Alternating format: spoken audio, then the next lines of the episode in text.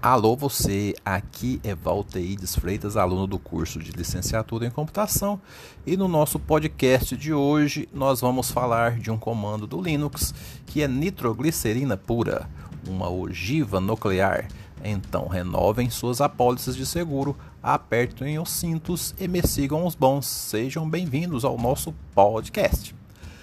Então, em especial, os usuários root ou sudo devem redobrar os cuidados com o comando dev sda. O comando direcionado para dev sda, se utilizado sem especificar ou direcionar para alguma partição ou local, simplesmente vai corromper apagar o HD em primeiro e segundo planos. Por exemplo, mv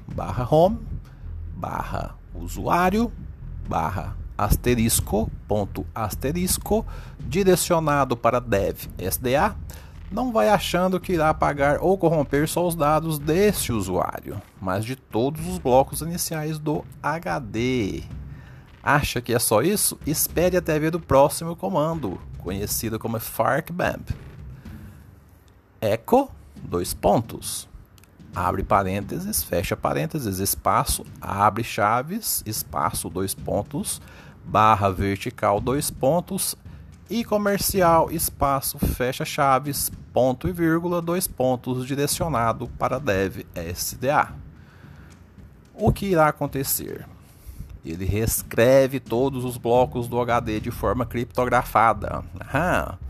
Porém, uma criptografia aleatória em primeiro e segundo planos e replica processos a exaustão até colapsar o sistema pelo uso e reuso de todas as suas funções. Muito bem, mas e qual é a boa notícia? Nem a NASA, FBI ou Polícia Federal recupera mais o HD.